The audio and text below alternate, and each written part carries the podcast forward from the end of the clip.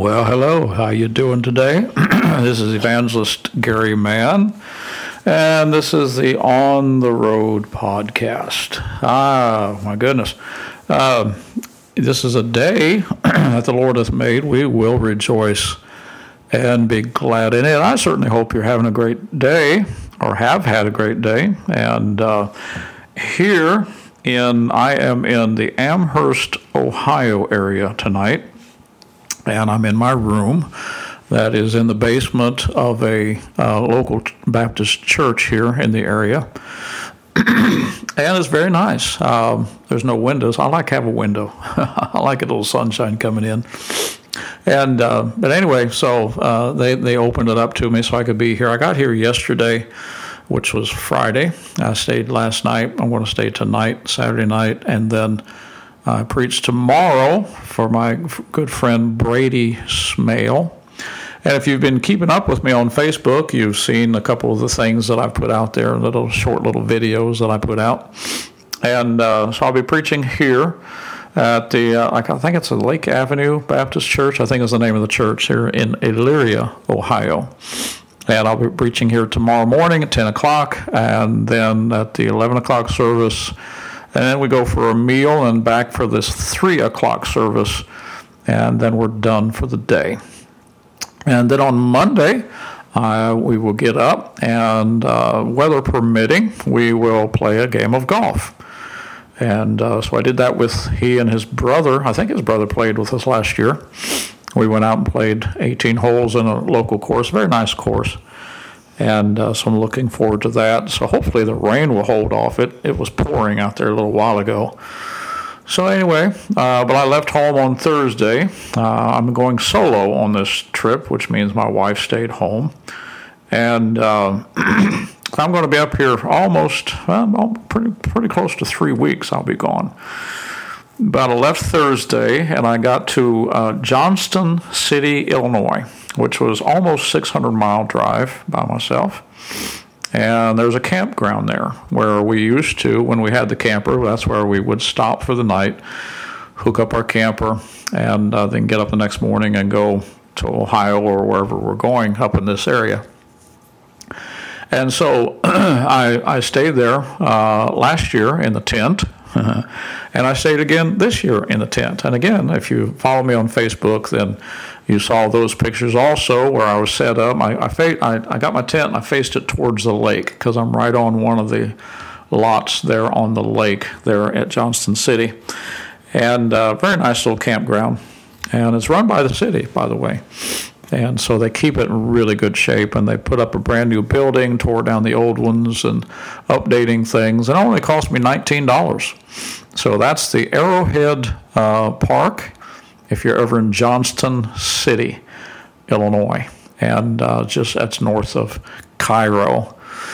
Um, a little ways, about 50, 60 miles north. I think it's on Route, what is that, Route 55 or Route 57? I can't remember which one it is. But anyway, um, so that's where I was, and I stayed the night there. I, I, cooked my own meal, but the meal was in one of those bags. Then I bought those bags, they're like $10 a piece and uh, but the expiration date on the back was the year 2025. So that stuff lasts a long time. And so I, I got out my, my stove that was uh, given to me by a friend back in Longview and uh, got some water and boiled the water and poured the water in. And then I poured the, the food into a, uh, a plate that I have and uh, ate that. And it was good. It was good. Chicken and dumplings, okay? And uh, as good as that kind of thing can be, I guess. But it was good. And uh, then I got up yesterday morning and uh, I drove here. I didn't, I didn't get here until about 7 o'clock uh, last night, which would have been 6 o'clock Texas time, but I lost an hour coming this way. And uh, but that's what happens. That's you know when you're on the road, you got to take the time factor uh, in mind and look at the time changes and all that kind of thing. And so, you know, this time last month, I think, uh, we were in the Northwest, and there was a two hour uh, difference uh, up in Washington and a one hour difference in Idaho. And uh, so you got to take all that into consideration when you're traveling and uh, you know what time I'm going to get there, and what kind of you know is it going to be an hour ahead, an hour an hour behind. Uh, and take that into consideration when you're trying to get somewhere and you want to get there on time. Well, I didn't have a particular time that I had to be here, but I got here about 7 o'clock and uh, I was tired. Um, but really, the the tent, uh, I slept good in the tent. I took a, I have a blow up mattress, a thicker one, not not the one I used in Colorado and Utah. This is a thicker one. It's about three four inches thick, and then I put one of those mattresses uh, that we use in Colorado. I put one of those on top of that because it has a pillow. And so I blew both of those up, and I, I had a good night's sleep and uh, wasn't hot. Uh, it didn't get didn't get real hot or anything. It was in the 70s, and so it was comfortable. And uh, got up yesterday, and uh, I bought some milk and cereal in uh, the town there the night before. So I had breakfast yesterday morning with milk and cereal and a glass of milk, and then uh, I took my pills that I have to take for high blood pressure and all that. Anyway, so that's that's what it's like on the road. And if you've done any travel at all, you know that you just have to be flexible and uh, you have to be able to uh, make things do. And, and uh, so that's what I did. And so I'll be preaching here tomorrow. Then Monday, I will, after I play golf, I will leave to go down to the Columbus, Ohio area. And uh, I'll be in Anchor Baptist Church there on Clime Road in Columbus uh, with my good friend and a longtime friend, uh, Pastor George Bell, and his wife. Uh, we got saved in the same church about the same time. He got saved a little, little bit sooner uh, than I did, or earlier than I did. Uh, there at the Hayden Enterprise, Hayden Run Road Enterprise Baptist Church. And I got saved in 1973. Uh, he got saved a few months before that, maybe a year, I'm not sure. And uh, so, anyway, we've been friends ever since. We were in high school together, uh, but he was in one group and I was in another, and we didn't have much to do with each other. So, anyway, uh, but now that we're saved, we're you know we're we're, we're best of friends. We're best of friends. I uh, they, they're actually going to let me stay in their house uh, for for four or five days. And so Monday, Tuesday, Wednesday, and Thursday is his uh, yearly Faith Harbor Week, and I want to encourage anybody that's in the Ohio area or in close by in the surrounding states to come on up to Columbus and go to the Faith Harbor Week. There'll be four different preachers there: Mike Johnson from California. Uh, Jeff Smale, another good friend of mine uh, here from Mansfield, Ohio, uh, Tony Hudson uh, will be there, and then my good friend Daryl Cox from North Carolina. So those four preachers will be preaching, and uh, during the daytime services and the evening services. So I'm looking forward to that. Then on uh, then on Friday I'll pack up, and I'm not exactly sure what I'll do. Uh, then I might be going and camping out for a few days uh, up in the Delaware, Ohio area, and then be with uh, my church that I started, Grace Baptist Church in Delaware, Ohio. Be with them on that Sunday, uh, I think. Uh, that, that's not that's not been engraved in stone yet, um, but that's that's the way it looks. So I'll be with them and possibly go to another church in Grove City on that Sunday night. And so we'll see how it goes. I haven't heard anything back from the pastor of Grace Baptist Church yet, so I don't know. So that's kind of up in the air. Um, but anyway, then on that following Wednesday, I will preach for my friend uh, Pastor Manning, M A N N I N G, in Lancaster, Ohio. And then that following Sunday, I'll preach for Brother Bell. And then on Monday, I'll see my sister in Indianapolis. And then after that, on Tuesday, I'll start a long drive home. And uh, then I'll be home for a couple of weeks. Then I'll pack up again and I'll fly to Uganda.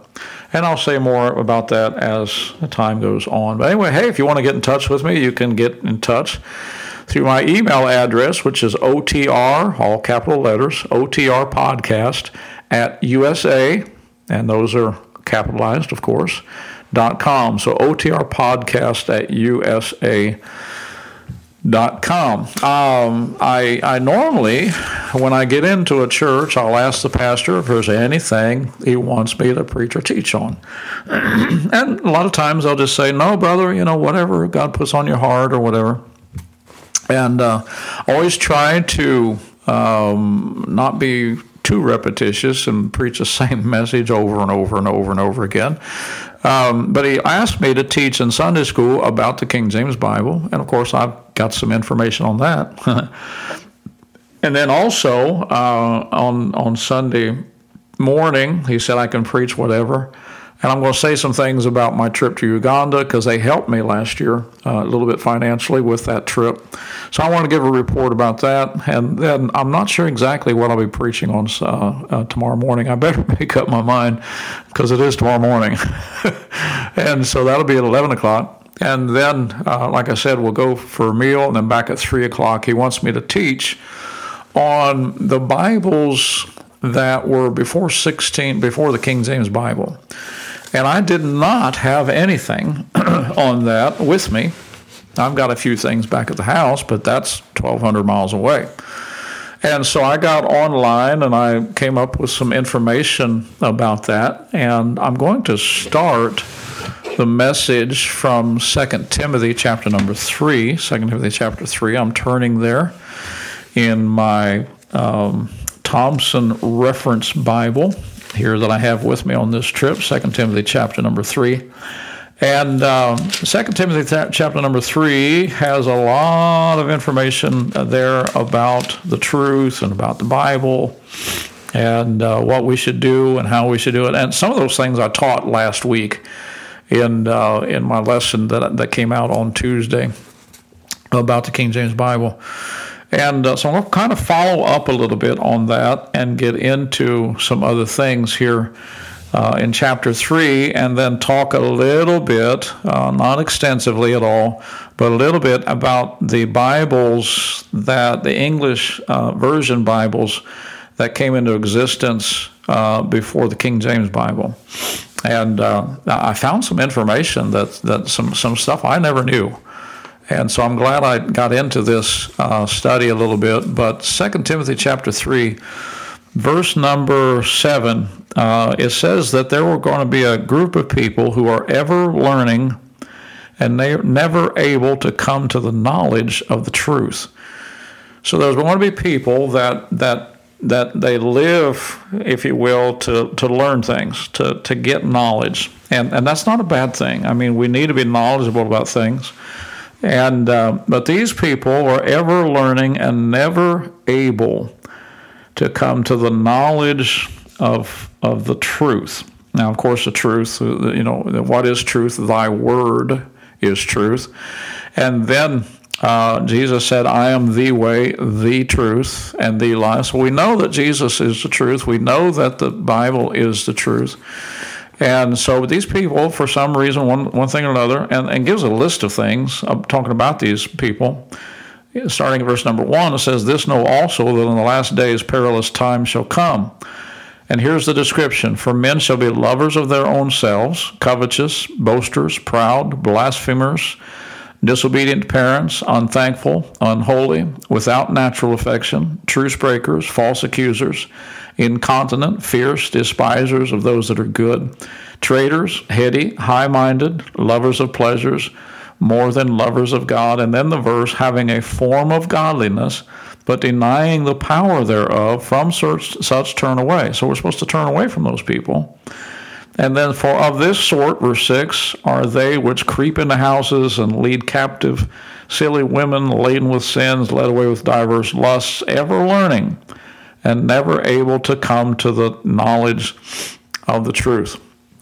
I start out with that because here I am going to do a study uh, tomorrow, uh, tomorrow afternoon, about the Bibles that led up to the English translated Bibles um, that uh, led up to the King James Bible. And so, in the in the epistle dedicatory, uh, which is the letter to the king, in other words, King James. The translators, and I've got in front of one of my Bibles that I have with me, and, and I looked it up, and it said this it says, For When your highness had once out of out of um, deep judgment apprehended how convenient it was that out of the original sacred tongues, Hebrew, Aramaic, and Greek, in other words, together with comparing of the labors, both in our own tongue and other foreign languages of many worthy men who went before us, there should be one more exact translation of the scriptures into the English tongue. And so they said not only did they look into the original languages, uh, the Hebrew, Aramaic, and Greek, and they also looked into some Latin. But they also, as they worked on the translation of King James Bible, it says together with comparing of the labors, both in our own tongue and other foreign languages. So they they they looked at what other men, how they had translated uh, the by the Word of God into the English, and they looked into other languages, Spanish, French, Latin, and others. And it says, Of whom many worthy men who went before us, there should be one more exact translation of the Holy Scriptures into the English tongue. And then they state their purpose. Their purpose is stated when they wrote this. It says, We are poor instruments, talking about themselves, to make God's holy truth to be yet more and more known unto the people. Their goal was to have the Word of God translated in the vulgar language, they said in their letter to the readers. And the word vulgar there does not mean dirty, does not mean untoward uh, conversation or, or tongues or, or writing, but it means the common language, the vulgar language, the common language. They wanted a Bible that the people could read. And that the, so the people could know the way of salvation, and the people could know and uh, so it says in one place, and I'm doing this for memory, that they not only heard the word of God uh, from the preacher as they preached, but they could hear it themselves as they read it themselves. So their goal was to be, was for the Bible to be yet more and more known unto the people. That was their goal.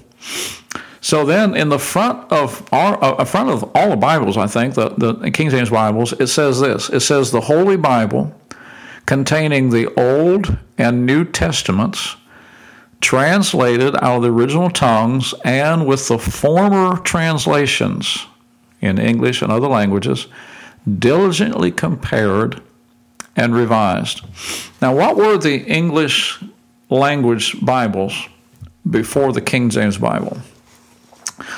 And uh, I got this information from, of course, Wikipedia, which is the online encyclopedia. Of course, you have to be careful because uh, they're not always right about everything.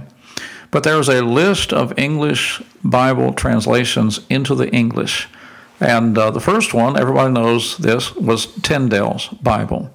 That came out in 1525. It consisted of the New Testament and a small portion of the Old Testament. And uh, it says, and I quote, several times copies of his work were solemnly burned End quote. So, in other words, not not many of his his uh, translation survived, and his goal was, he said, "I will cause a boy that driveth the plow to know more of the scriptures than the Pope." And he was, of course, eventually executed for having translated the Bible uh, into the English language and tried to make it available to the common folks. Okay, Tyndale's work uh, words, I'm sorry, account for 84 percent of the King James Bible New Testament. So 84 percent of what you read in the New Testament in the King James Bible uh, is exact is exactly the way that Tyndale translated it. 84 percent. And then the Old Testament, what part of the Old Testament that he did, which wasn't a whole lot of it, it says 75.8% of the words of the Old Testament um, in, are in the book that he had translated. And, um, and I looked up the source for these English versions, and every one of these English versions Bibles were taken from the same source, the Masoretic text for the Hebrew and the Old Testament, and the Textus Receptus for the New Testament. Now, it might be from Erasmus, it might be from Beza, it might be from some of the others, but anyway, uh, but it's interesting. Every one of them, every single one of them, was taken from the Masoretic text and the Textus Receptus. A Masoretic text for the Hebrew, Textus Receptus for the Greek. Now, the second Bible came out in 1535, which was only 10 years after Tyndale's Bible, and that was done by Miles Coverdale. So it's called the Coverdale Bible. It was, and it says it was much influenced by Tyndale. And it basically, it's Tyndale's New Testament and the Old Testament that he had done. Now, Coverdale translated the rest of the Old Testament from Latin and German versions. Okay. And he also compared from the Masoretic and Hebrew and the Textus Receptus Greek. And I'm, I'm guessing, I'm, I imagine that the Latin and German versions were also translated from the Masoretic and the Textus Receptus. And uh, I'm going to look into that more because I'm, I'm not absolutely positive on that. But I imagine it was um, because the Alexandrian manuscripts were not in existence yet. Now, I know some people say they were. And they say that the critical text um, manuscripts that are used for the RSV and the ASV and the others they they say they're the oldest. They say they're older than the ones than, than the Textus Receptus. Well, that's not true. That's just not true at all. Besides that, the Textus Receptus came from the correct line of manuscripts, while the Alexandrian line of manuscripts is tampered with and changed, and words are missing, and whole verses and parts of chapters. Anyway. The next Bible uh, that came out uh, was issued by John Rogers. Now, he used another name to protect himself, and it came out in 1537. So it came out two years after Coverdale's Bible. And again, it was Tyndale's New Testament, Old Testament, along with Coverdale's Old Testament translation. And this, the Matthew's Bible, was approved uh, by King Henry VIII. Um, but you don't hear much about it. Now, here's one I didn't know about the, the Taveness Bible, T A V E N E S S. And basically, it came out in 1539, two years after the Matthews Bible. And it is just a revision of the Matthews Bible. And it, that's the only thing I've ever heard about it. Uh, and, and so, you know, evidently, um, it, it, it's, it's, not, it's not famous, nobody knows about it hardly. But it was just a simple revision of Matthew's Bible. Now, then we have the Great Bible. Okay? It was also compiled by Coverdale in 1539. So cover, the Coverdale Bible came out in 1535. Four years later, Coverdale compiled the Great Bible. Why was it called the Great Bible? It was called the Great Bible because it was big. It was just it was just made in a in a big uh, a big Bible. Okay, uh, kind of like a family Bible, maybe a little bit bigger than that even. Uh, but here's what it says: It was issued to meet a decree that each church should make available in some convenient place the largest possible copy of the whole Bible, where the people could have access to it and read it at their will. And so, still, even in 1539, you know, they, they would get a great Bible, a big one, and Coverdale came up with it under the king's orders. And they said, let's, let's have a big Bible and we'll put it in a convenient place in the, in the church where people could come and read it. So that people still did not have their own copy of the Bible. Now, back in Tyndale's day, they they they were able to disperse or uh, to um, uh, take some of the works and, and, and deliver it to people and, and what have you. But a lot of those got burned uh, because the Pope was mad and the King was mad and no, nobody liked it, and that's why they ended up uh, killing. Um, he was executed. Tyndale was executed simply because he translated the Bible into the English language. And so Tyndale's desire had not yet been realized that the plowboy would know the Word of God better than the Pope. And then it says about the Great Bible, quote, only the upper classes were, were to be allowed to possess a Bible. And that's because they could afford it. And, and so again, you know, the desire, the desire of Tyndale was for the plowboy to be able to read it and, and know it. Uh, the desire for the translators was so the people could have it and, uh, and all that. Now, the next Bible came out in, uh, from Geneva, Switzerland. It's, it's called the Geneva Bible. It came out in 1560. And the chapter and verse divisions were first used in the Geneva Bible. But Queen Mary, when she became Queen of England, she reunited the Church of England uh, in a in an allegiance to Rome or the Catholics. And and the kings and queens back in those they did not like um, um, they did not like what was his name uh, Calvin. They did not. They did not. They didn't like John Calvin. So they they did not like uh, some of these Bibles, and, and that happened later on. Um, but anyway, so Queen Mary reunited the Church of England in a in a, allegiance to Rome. But again, again, not many people had their own copy of this. Now it it became more accessible, and uh, a copy of it did come over on the Mayflower along with the King James Bible. And uh, anyway, so so that's what happened, and that was in 1560. So Tyndale was the first one. That was in 15, what did I say, 1525. The Coverdale Bible was next, 1535. 1535. Matthew's Bible was in 1537. Uh, Tavernus Bible was in 1539. The Great Bible was in 1539. Uh, the Geneva Bible was in 1560. And then we come up to the Bishop's Bible. Um, but its publication ceased or stopped before the first edition of the King James Bible. And then, of course, the King James Bible, the translators worked on that from uh, 1604 to 1611 when they were done with it. And uh, they came out with the first copies and, and all that. Okay? Um, let's see. Uh, but but that that's not that's not those are not the only English versions before the 1611. Um, there are 13 others even before Tyndale.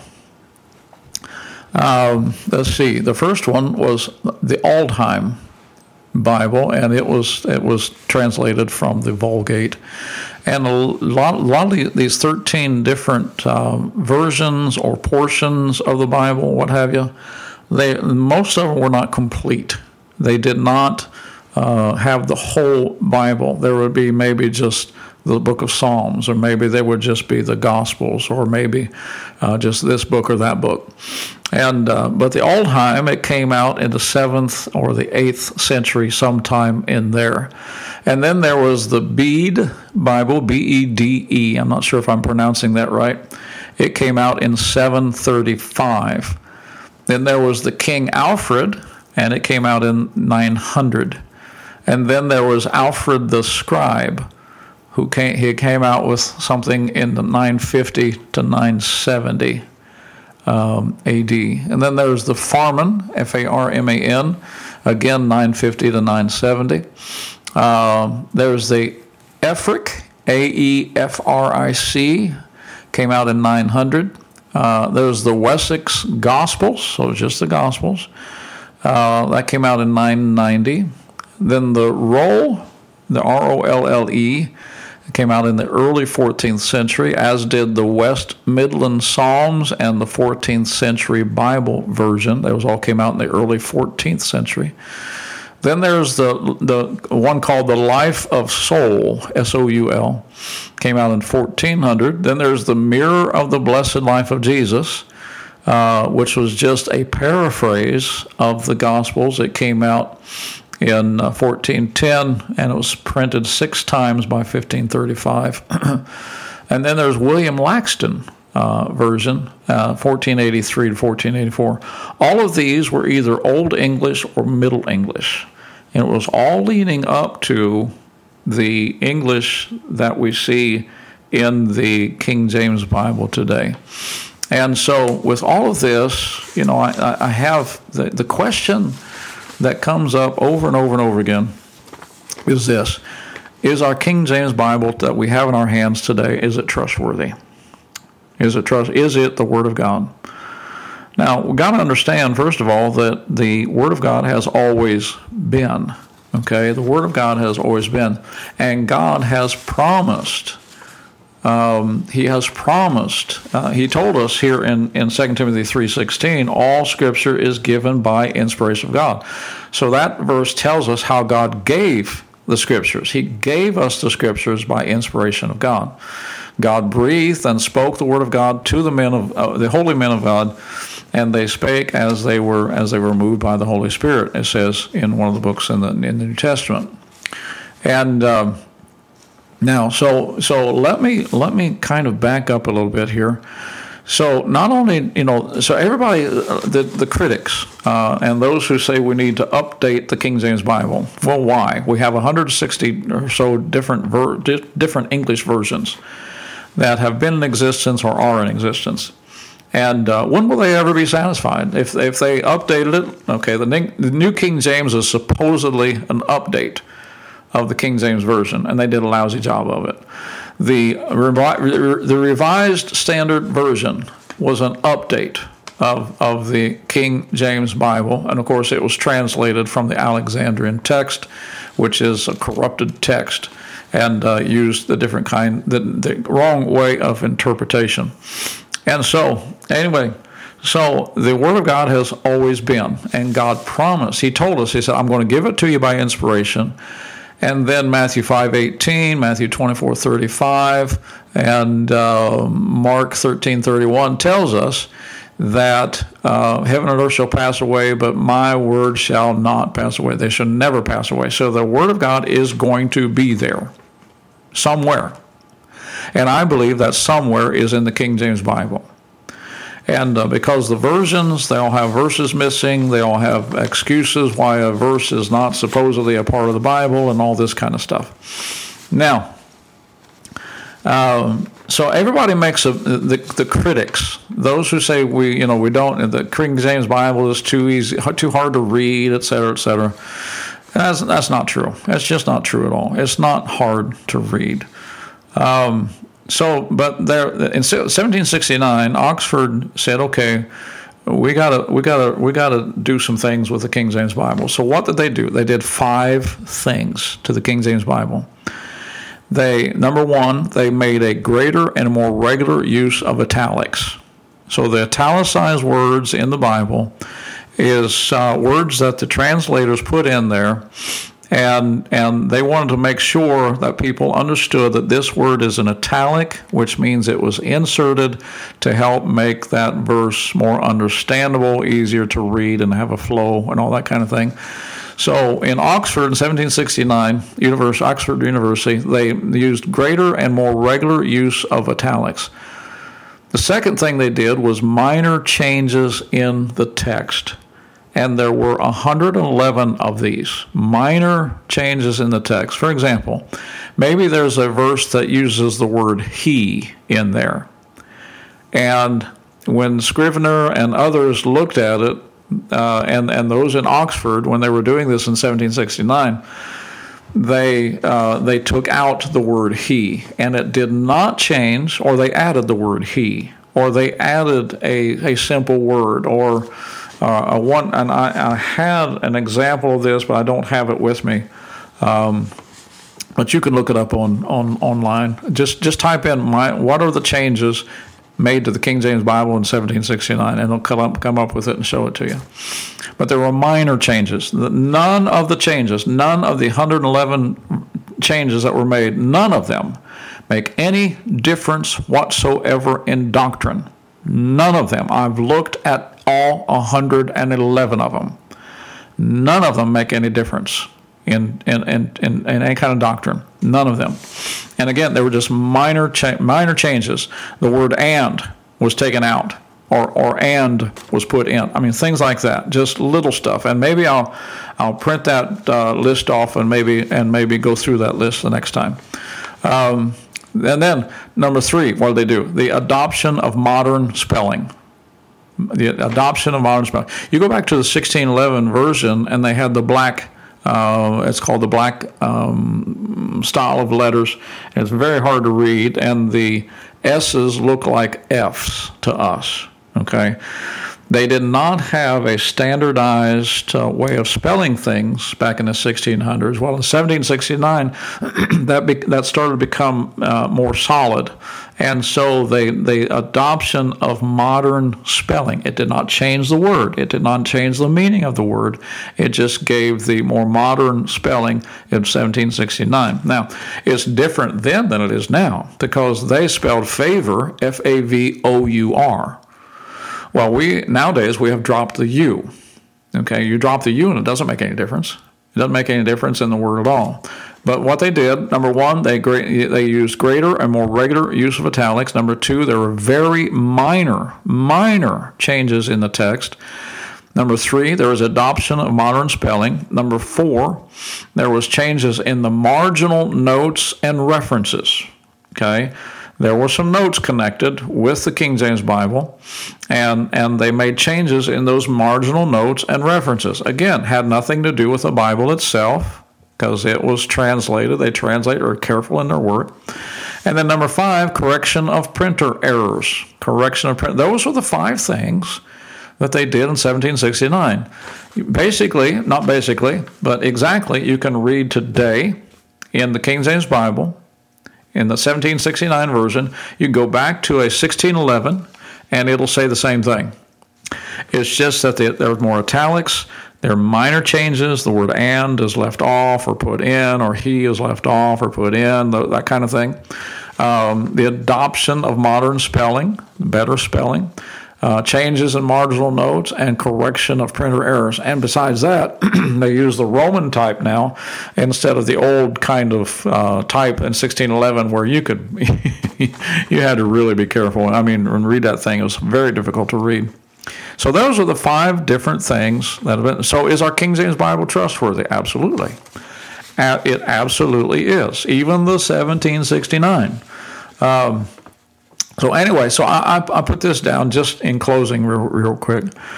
Regardless of our education, we can know all the history uh, of, of, the King James Bible. We can understand all the facts and how we got it and why we use it and all that. But it all boils down to this it boils down to trust, trusting God and His promises. He said He would give us the Word of God by inspiration, and that's what He did.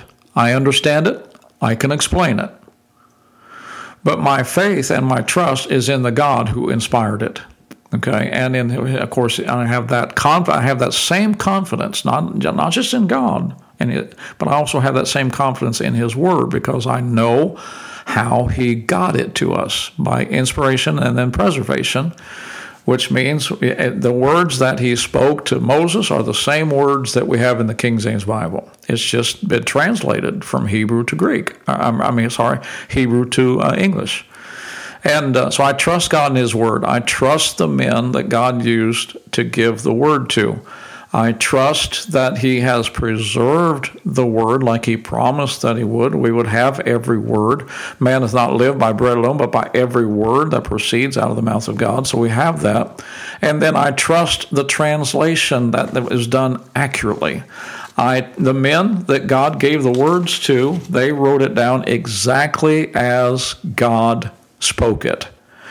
Those that copied the Word of God, if they were honest and if they did not have some sort of agenda like the people of Alexandria did, the, the scribes that would copy down, they did an exact copy of that, and that's where preservation is. And then the man, the men who translated it, um, there's never been another translation team like the like the team that translated the Word of God into the English uh, for the King James Bible.